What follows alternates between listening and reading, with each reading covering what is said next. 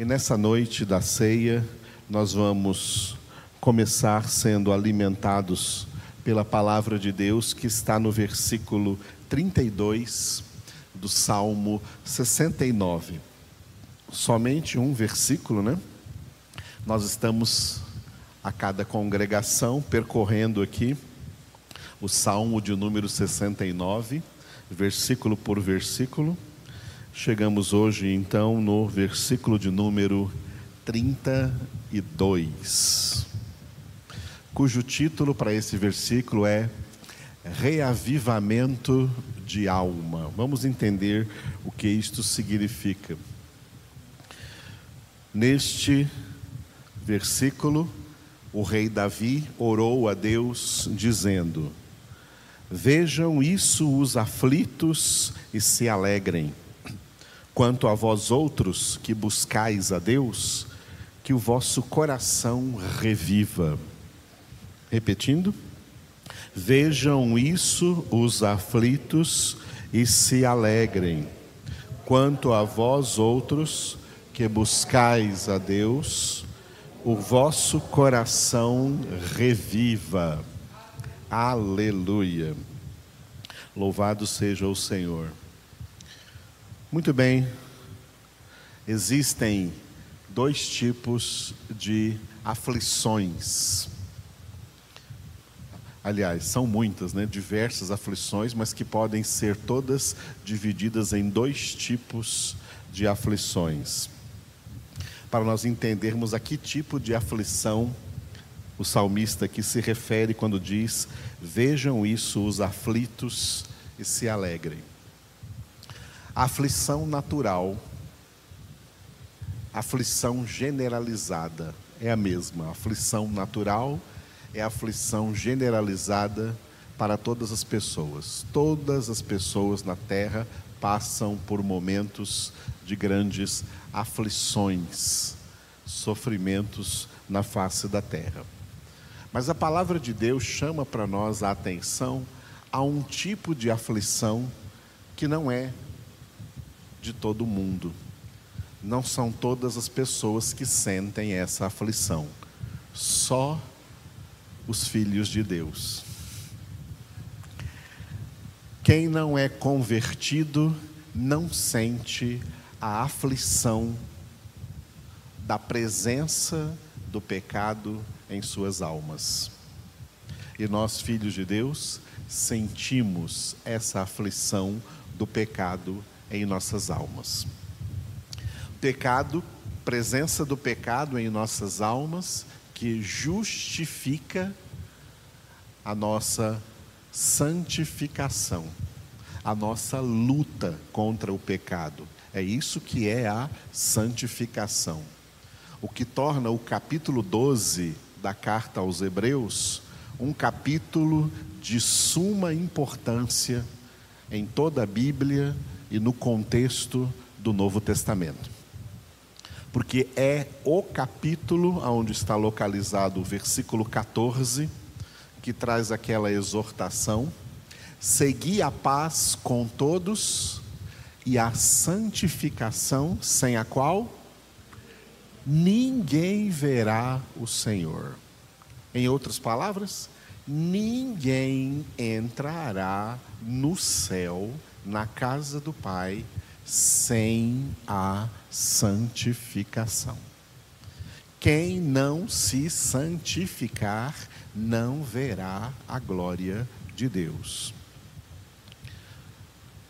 E podem ter certeza absoluta que já existem, juntamente com todos os ímpios que já morreram, existem milhares de crentes que também estão no inferno, já morreram e estão no inferno porque não cumpriram esta palavra de Deus em suas vidas.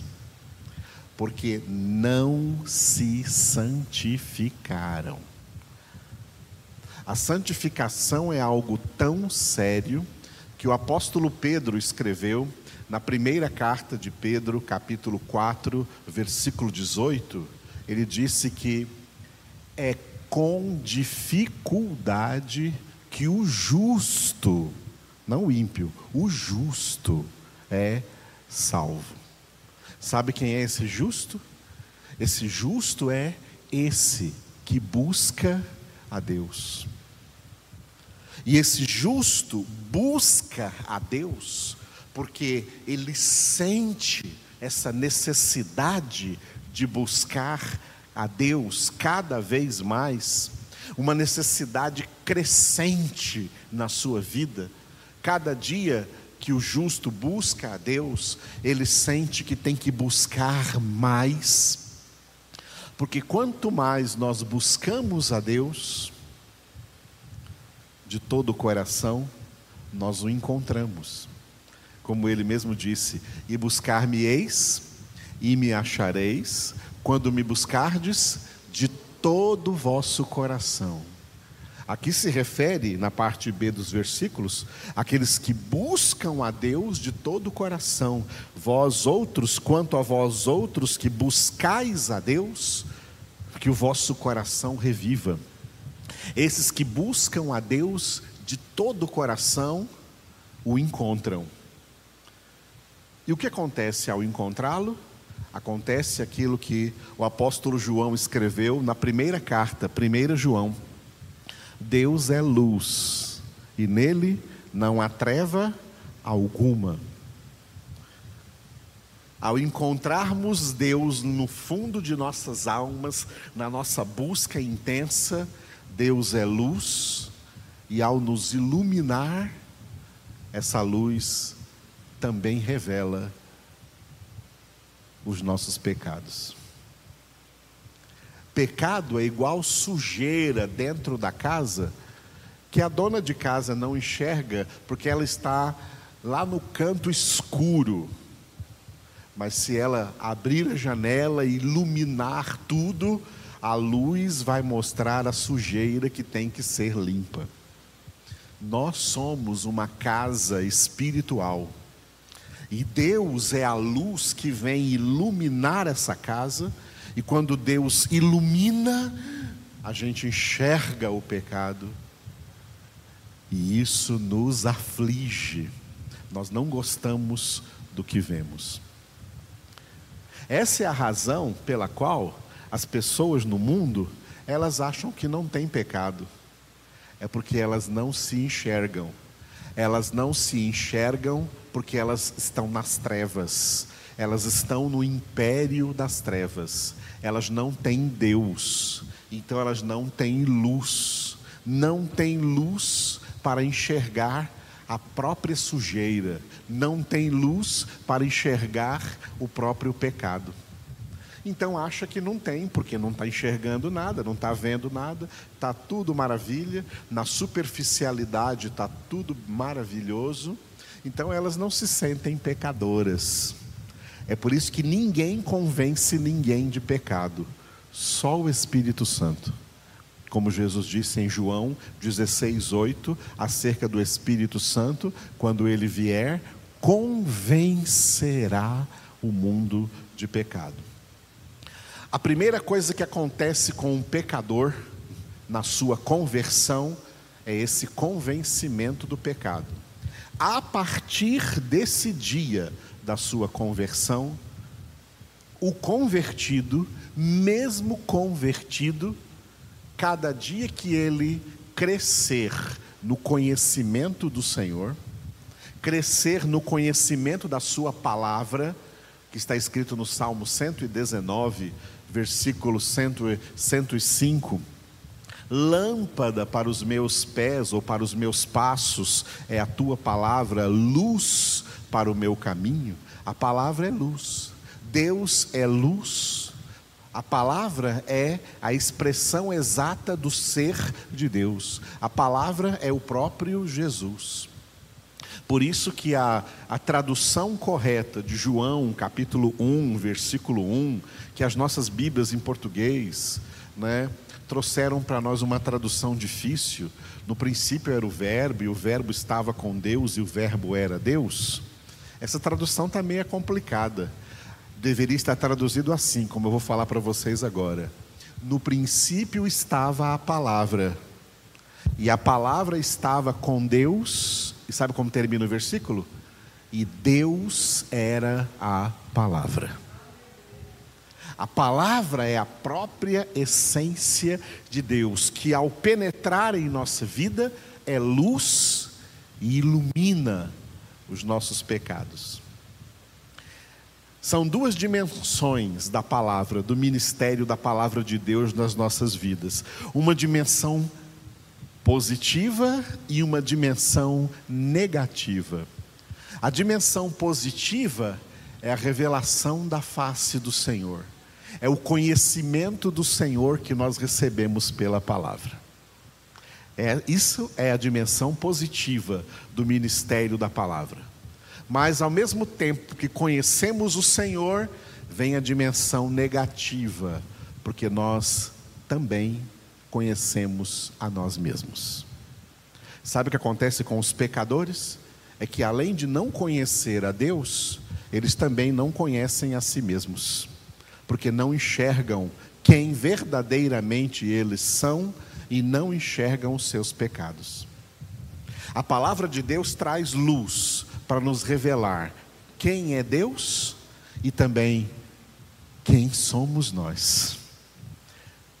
Nos maravilhamos ao enxergarmos quem é Deus e nos afligimos e nos entristecemos até o ponto de chorar e foi isso que Jesus quis dizer quando ele pregava o sermão da montanha e disse: Benditos os que choram, porque serão consolados.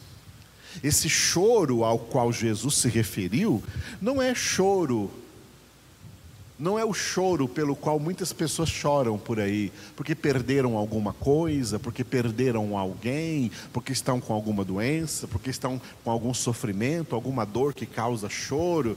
Não, esse choro que Jesus colocou ali no Sermão da Montanha, benditos os que choram, porque serão consolados, são aqueles que choram ao olhar para dentro de si mesmos e ver os seus pecados. E ver que não são santos, que não são perfeitos, que tem tanta iniquidade, tanta impureza dentro, precisando ser purificado, precisando ser limpo, precisando ser lavado, precisando ser santificado. E quando nós recebemos essa impressão espiritual lá dentro de nossas almas, nós sentimos cada dia mais urgente a necessidade da nossa santificação e entendemos porque o Senhor disse: sem santificação ninguém verá o Senhor.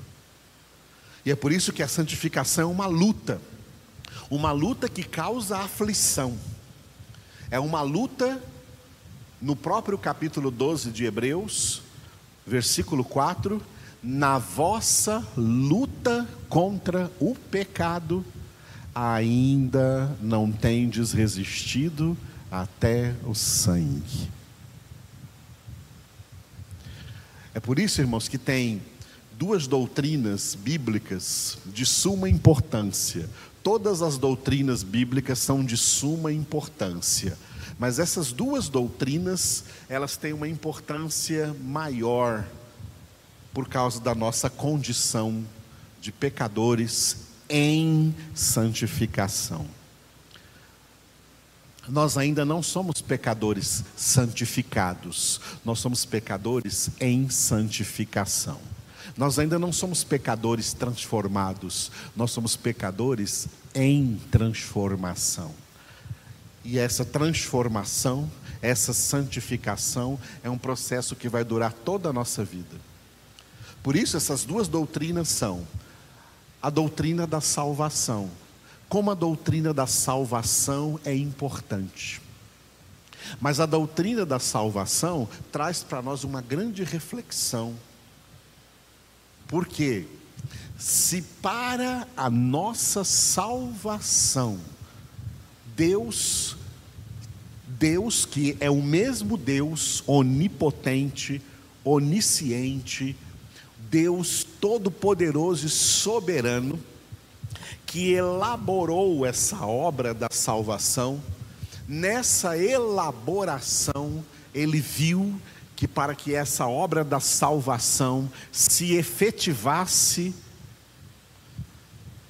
ela custaria muito caro. Seria um altíssimo preço que ele, Deus, deveria pagar para que a obra da salvação acontecesse. Ele teria que dar o seu maior tesouro, dar o seu filho. E a grandiosidade do preço da obra da salvação mostra a outra doutrina bíblica, a doutrina bíblica acerca do pecado do homem. São duas doutrinas bíblicas de grande relevância para os filhos de Deus entenderem a Sagrada Escritura falando de salvação e falando de pecado. O pecado não pode ser menosprezado. O pecado é coisa muito séria. O pecado é o responsável da condenação da maioria esmagadora dos seres humanos de toda a história da humanidade. A obra da salvação não salva todos, nunca salvou todos. A obra da salvação alcança, favorece, agracia poucos. Aqueles mesmos que Jesus chamou de poucos escolhidos. Só esses são salvos. Esses é que são chamados por Pedro de justos, de justo, em 1 Pedro 4,18, onde ele diz: é com dificuldade que esse justo é salvo. Porque o estrago que o pecado fez na natureza humana, originalmente criada à imagem e semelhança de Deus, o estrago que o pecado fez foi muito grande, irmãos. Foi muito grande. Foi tão grande que a maioria da humanidade, maioria esmagadora, não é salva em nenhum tempo, desde o princípio da história, em nenhuma geração nem na nossa atual e nem em qualquer geração que ainda venha a existir até o fim dos tempos. Em toda a história da humanidade, a obra poderosíssima da salvação planejada pelo Pai em Cristo Jesus salva poucos Nunca muitos. Nunca muitos. Sempre poucos. A Escritura nos dá até algumas ideias matemáticas, aritméticas acerca disso. Uma dessas ideias é o dilúvio. O dilúvio foi o primeiro juízo universal. No primeiro juízo universal, toda uma civilização foi morta, e daquela civilização toda, Quantos foram salvos? Oito pessoas de uma mesma família, a família de Noé, dentro da arca que Deus mandou Noé construir. Aquela arca representava Jesus. E os salvos dentro da arca representam os que são salvos na obra da salvação e todos os outros afogados nas águas representam os que não são salvos. Outro exemplo numérico, aritmético, que a Escritura nos dá: as duas cidades de Sodoma e Gomorra, que Deus subverteu, jorrando fogo e enxofre sobre aquelas duas cidades, destruindo-as completamente. Antes de Deus cumprir este propósito de juízo contra aquelas duas cidades, Abraão intercedeu. E foi diante de Jesus, era com Jesus pessoalmente que Abraão falava, e por isso Jesus disse para os escribas e fariseus: Abraão viu o filho do homem. Oh, você não tem nem 50 anos e viu Abraão? Foi nesse dia que Abraão viu Jesus, e foi para Jesus que Abraão orou: Senhor, se tiver 50 justos, matarás o justo junto com o ímpio? Se tiver 50 justos, o Senhor respondeu: Não destruirei as cidades por amor a estes 50 justos. E se forem 40, não destruirei. E se forem 30, não destruirei. E se forem 20, não destruirei Senhor, não se ire com o teu servo, se o teu servo perguntar uma última vez, e se forem dez justos, se tiver dez justos lá, eu não destruirei as cidades. Dessas duas, duas cidades, o Senhor tirou um homem, uma com a sua esposa e suas duas filhas a esposa ainda olhou para trás. Por isso Jesus disse: Quem põe a mão no arado e olha para trás, não é digno do reino. Quem diz que é evangélico, mas fica olhando para o mundo, ainda amando o mundo, vira uma estátua de sal.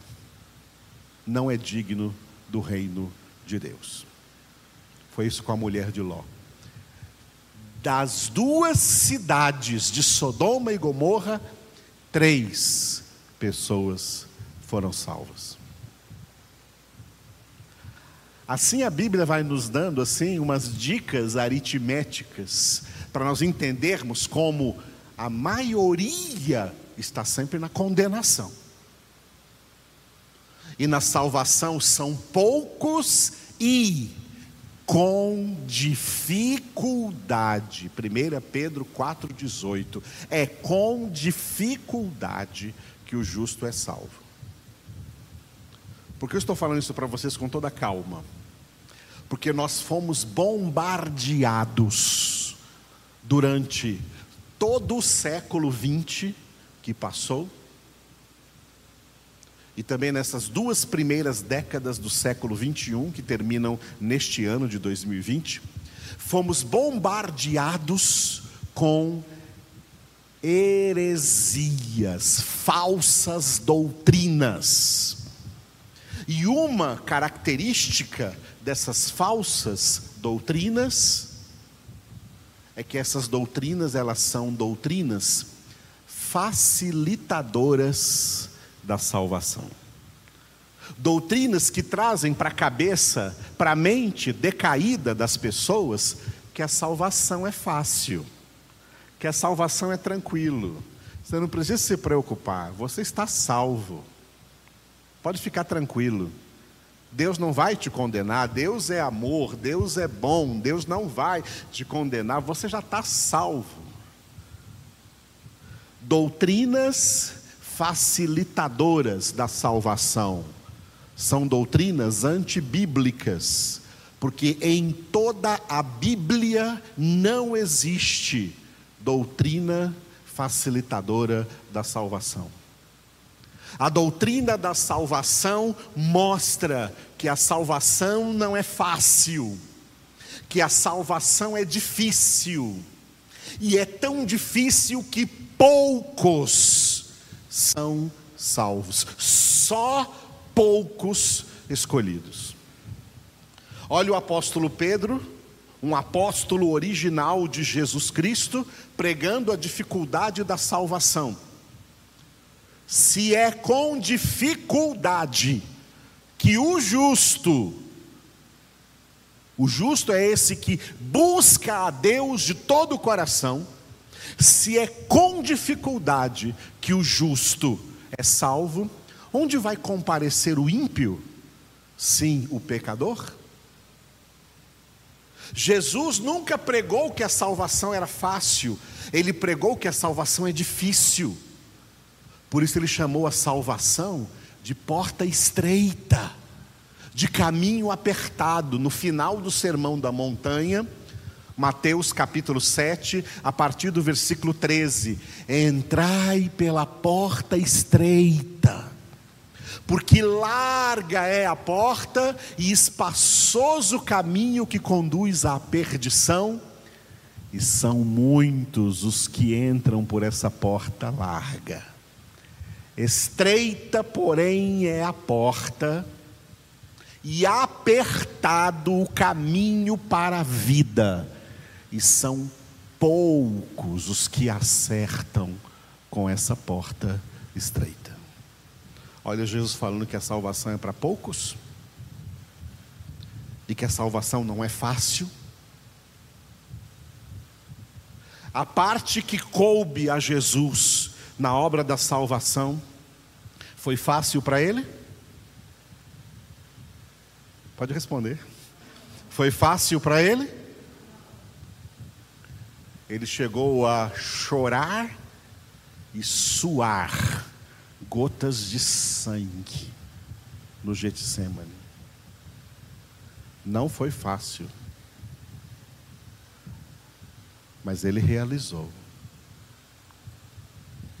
A salvação não é fácil. Na Bíblia não existe doutrina facilitadora da salvação.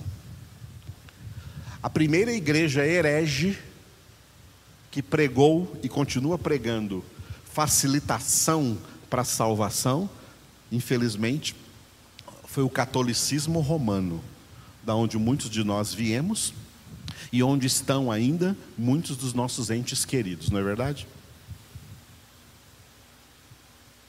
É a Igreja Católica que colocou na cabeça das pessoas essa ideia que ensina até para as criancinhas. Ah, Fulano morreu, não preocupa, ele morreu, foi para o céu. Morreu, foi para o céu. Ah, é fácil, não?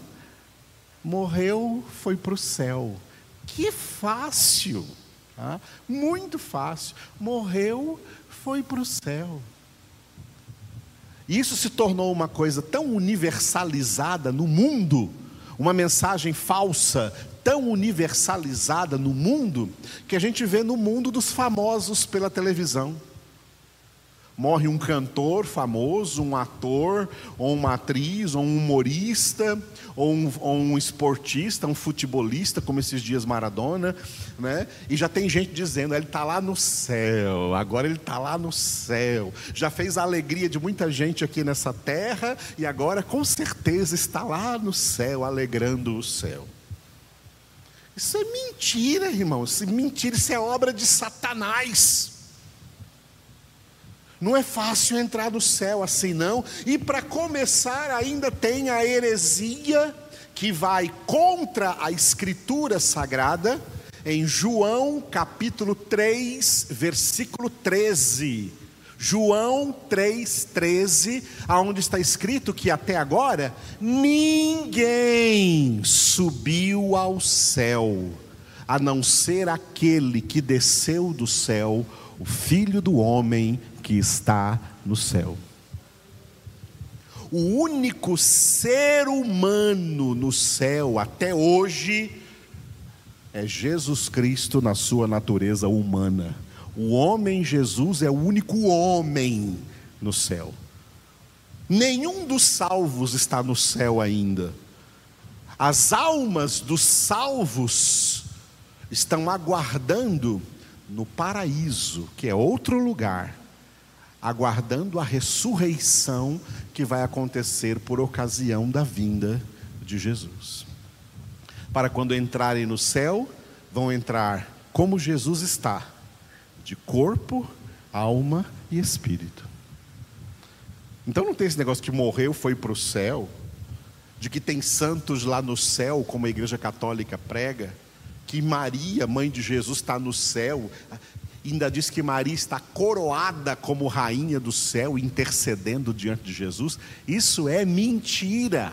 São mentiras do pai da mentira, e quanta gente enganada com isso, achando que é devoto de Maria, ou devoto do santo fulano de tal, ou da santa fulano de tal, e aí quando morrer, né, está garantida a sua salvação, morreu, foi para o céu. Que nada, irmãos. Agora, pior do que o catolicismo é que o protestantismo, com 502 anos aí de reforma protestante, 503, né, completando esse ano, 503 anos, só 503 anos de reforma protestante. Também o protestantismo no mundo está pregando heresias facilitadoras da salvação e deixando as pessoas com a sua consciência cauterizada de que não precisa esforço nenhum mais, de que esse negócio de santificação é besteira, não precisa disso não. Você já está salvo em Jesus. Deus é bom, você já está salvo. Deus é tão bom, Deus é tão amor, que deu Jesus. Jesus é a verdade. Jesus é a palavra. E é na palavra que está a nossa santificação. Quem não se submete a toda a palavra, quem não vive toda essa palavra, quem não se santifica em toda essa palavra, não verá o Senhor. Não verá o Senhor. Davi está entendendo tanto isso que ele diz: Vejam isso os aflitos e se alegrem. E quanto a vós outros que buscais a Deus, que o vosso coração reviva, porque você, se você está buscando a Deus, e por causa dessa busca, está aumentando o conhecimento de Deus, mas também está aumentando o autoconhecimento e vendo os seus pecados, e ficando aflito por isso, pelo tanto que falta para a sua santificação, mas você está lutando, você está perseverando nessa luta, reaviva a tua alma, reaviva o teu coração e diz para a sua alma o que o salmista disse no Salmo 42, versículo 5 porque estás abatida, ó minha alma? Por que te perturbas dentro de mim? Espera em Deus, pois ainda o louvarei. A Ele, meu auxílio e Deus meu. Repetindo. Por que estás abatida, ó minha alma? Por que te perturbas dentro de mim? Espera em Deus, pois ainda o louvarei a Ele meu auxílio e Deus meu. Aleluia. Esse é o reavivamento da alma. Avivamento é quando Deus nos converteu. A nossa conversão foi um avivamento, porque nós estávamos mortos e recebemos vida. Efésios 2: Ele vos deu vida juntamente com Cristo. Esse foi o avivamento. O que é o reavivamento? Reavivamento é a manutenção do avivamento. Nós temos que manter a chama do avivamento acesa em nossas vidas, através da oração, através da meditação na palavra, através da congregação e através da perseverança na nossa luta contra o nosso pecado, para vivermos e obedecermos visivelmente a palavra de Deus e edificarmos a nossa vida sobre a rocha. Aleluia. Fiquem de pé e oremos juntos. Obrigado, Senhor, por essa palavra com a qual nós iniciamos a nossa ceia neste momento. Te damos graças por tudo isso que o Senhor falou aqui agora aos nossos corações. Obrigado por nos ensinar coisas tão preciosas, Senhor, para que nós te busquemos a cada dia mais, para que nossas almas não desanimem, não desfaleçam, no meio dessa busca, ao nos afligir quando enxergamos, Senhor, a nossa própria miséria, mas que isso nos faça buscar ainda mais o Senhor invocar ainda mais o teu nome, derramar mais nossa vida aos teus pés em oração, em meditação da tua palavra, receber essa palavra que é viva e eficaz, mais penetrante que espada de dois gumes e que penetra nossas vidas até o ponto de dividir alma e espírito, juntas e medulas, discernindo os mais íntimos pensamentos, propósitos, intenções do nosso coração conduza-nos cada dia mais nessa verdade, para que nós, ó Pai, percorramos toda essa carreira de santificação que nos está proposta, olhando firmemente para Jesus Cristo, teu Filho amado, que é o Autor e Consumador da nossa fé. Por isso, Deus, nos entregamos a Ti e te louvamos por tudo quanto Tu estás operando em nossas vidas. Aleluia. Diga glória a Deus.